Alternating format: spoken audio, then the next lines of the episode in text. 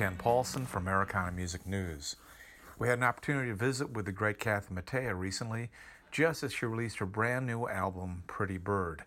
I have to tell you, I was a little nervous about talking with Kathy because there'd been a report that she'd had some struggles with her voice. And uh, this woman who had recorded so many songs I loved 18 Wheels and a Dozen Roses, Walking Away a Winner, Where Have You Been? So many songs, and that fabulous voice. I just was concerned that the next time I heard her, it wouldn't be Kathy Mattea anymore. And so we sat down during the Americana Music Festival in the back parking lot of where WMOT was broadcasting and staging an amazing day of music. And I immediately confessed to her my anxiety about her physical condition. I've always um, loved your work and think the world of you. And I came to see you with some trepidation. It was like, I hope, I hope this is. Um, I hope I recognize this voice. that, that's not a, a, a Joe Cocker thing coming at me. And yeah. And uh, and I was frankly blown away. Your your your voice is in wonderful shape, strikingly similar to the classic Kathy Mattea. Yeah. But it, but it sounds like you even have some new range that.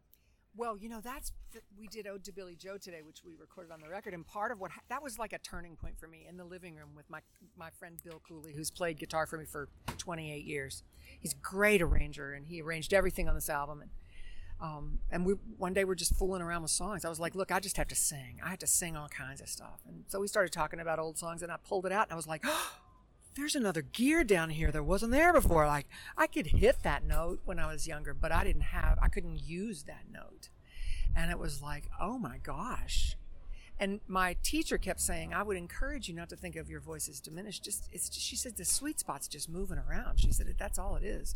I have to wonder if there aren't other artists who didn't persevere as you did, who basically gave up their careers without rediscovering their own sweet spot. Well, I tell you, I, I thought about it. I thought, you know, do you want to know? Do you really want to know? Because um, there were days that it was really hard. I would try, I would have one great day, and the next day I couldn't do what I could do the day before. And so, uh, you know, I had to kind of go through that like, am I going to come face to face with the fact that I'm not going to sing anymore? And, but I, I just didn't want to, I didn't want to limp through it. It's wonderful. Let's, uh, let's not tease listeners any longer and play a track from the new album. Hmm. Chocolate on my tongue. Yeah. Here it comes.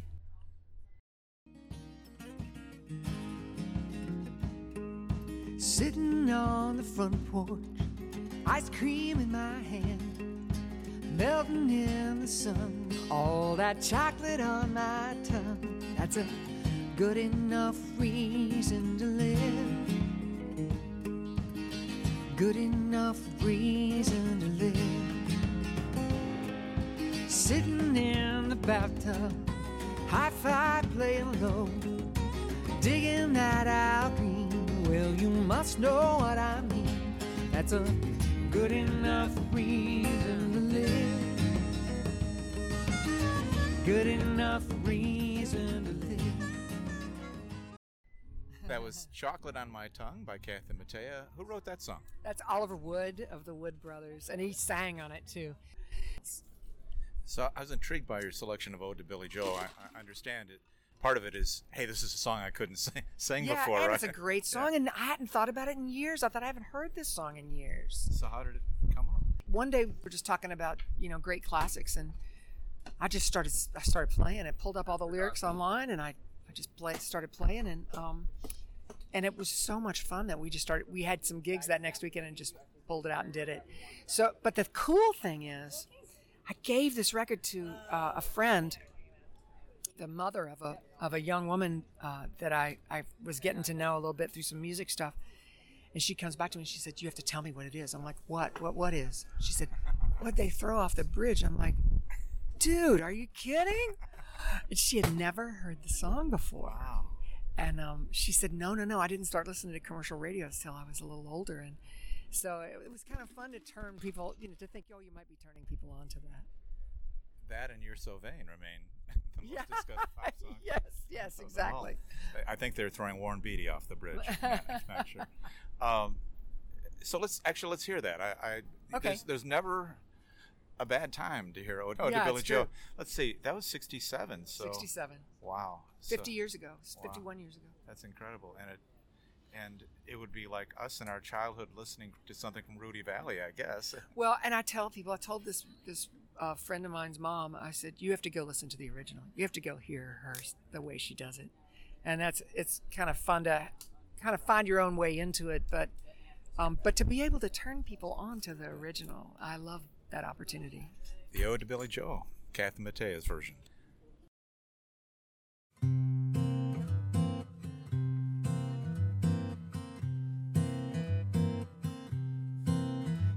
Was the 3rd of June, another sleepy, dusty Delta day. I was out chopping cotton, and my brother was baling hay. And at dinner time, we stopped and we walked back to the house to eat. And Mama hollered out the back Y'all remember to wipe your feet. Then she said, I got some news this morning from Choctaw Ridge. Today, Billie Joe McAllister jumped off the Tallahatchie Bridge. So, you have been um, a prominent recording artist for a, few decades now. Yes. Isn't that scary? No, it's great. Um, yeah, it, it, because everyone doesn't get that. Yeah. And uh, and you've been able to tour and, and create albums like Coal, albums that m- meant a great deal to you, and I'm sure no one suggested had phenomenal commercial potential. Um, so you've been able to call your own shots. What has changed for you from your earliest days in the business? Less touring, less promotion, what, or do you do everything you always did? A little less touring. I just want to still be enjoying it, you know. And I feel like I have kind of the best of ever. I get to do the records that I want to do. I have a very loyal following. Of the old stuff, Yeah. what do you have to do at every show? Oh, I do 18 wheels at every show because it was such a gift for me. And interestingly, there was this moment a long time ago now where I stood, you can hear the show starting up in the background. I, I started to do 18 wheels and I thought, okay, here we go. Got to do 18 wheels. Here we go. And that night on, in, on the bus in my bunk, I thought, don't do this to yourself, Kathy. This is how you start to lose the thing that was the biggest gift for you. So the next night I thought, okay, I'm going to listen to the drummer on this. He said such a great groove. And the next night I thought, oh, Bill plays such a beautiful solo on this. And the next night I thought, there might be somebody in the back of the room. It might be her first time hearing this song. And it might be the only chance she ever gets to hear the girl who sang it on the radio sing it to her. I'm going to sing to her. And I just did that every night. And after about two weeks, my drummer looked up and he said, geez, what's happened to 18 Wheels lately? That thing has just come alive. And I thought, yeah, that's my responsibility. That's my responsibility. That's wonderful, and it goes back to your. It's about the song. I mean, the you've had a you've always had impeccable taste in in choosing songs, um, and uh, that's actually a talent as well. Well, I, I've been, I was lucky. I got taught by people. I got taught by Allen mostly, you know, just to, just to really hold out for the ones that really make you react. Where have you been? I do every night. That's a, that's a gift come from the heart. So we've got time for one more song. You've got a, an album packed full of great songs. Uh, please tell us the story and tell us which, which song to play. Um, uh, I would say let, let's do Mercy now. This song is such a such an amazing piece of writing, and it's very very different than anything I've ever done. And I I never thought I could sing it. I just started listening to it because it made me feel better at a time when I was struggling to sort of comprehend the changes in our culture and the way people treat each other and how polarized things have become. And I would just listen to it every day. And um, I walked in one day and I said, Bill, I'll, I, you know, I really want to try this. And uh, we couldn't get it. We, we worked for months. And I just, I was like, I don't believe a word she says. I just was trying too hard, you know. And that's the kind of song where the song has already done the work. You just let it come through. And Bill came up with this beautiful arrangement that's sort of gospely, kind of hymn-like, and um, and we put it on the shelf for a while. We thought, well, we can't do it, and then we pulled it out randomly one day, and some something in me had stopped trying in between, And so we added it in the show. And the fun thing is that, you know, a lot of Americana artists, uh, a lot of Americana listeners know this song, but a lot of my audience doesn't know this song. So I get to turn people on to this song and into Mary Gauthier and her writing and um, her artistry. And, and that is one of the great pleasures of my job. Well, it's a wonderful album, Pretty Bird, out now, and uh, I'm I became a Kathy Mattea fan. I will tell you, when I wasn't a country fan, Oh, but you had the most entertaining videos in the world. thank you. All your early hits, you always look like you were having a good time. And uh, Pretty Bird, thank you, Kathy Mattea. Thank you, Ken. Thanks so much.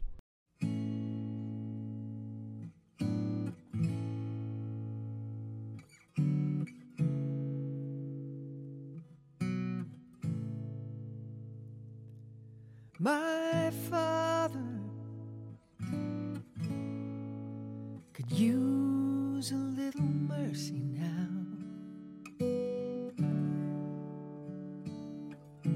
The fruits of his labor fall and rot slowly on the ground.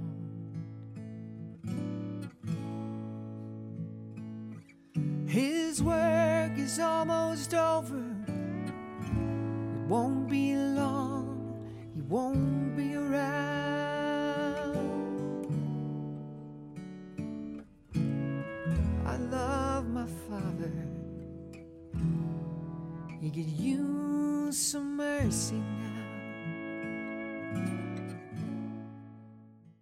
Americana Music News is a podcast produced by Sprinter Media, music by Dave Paulson, and you can reach us at amneditor at gmail.com.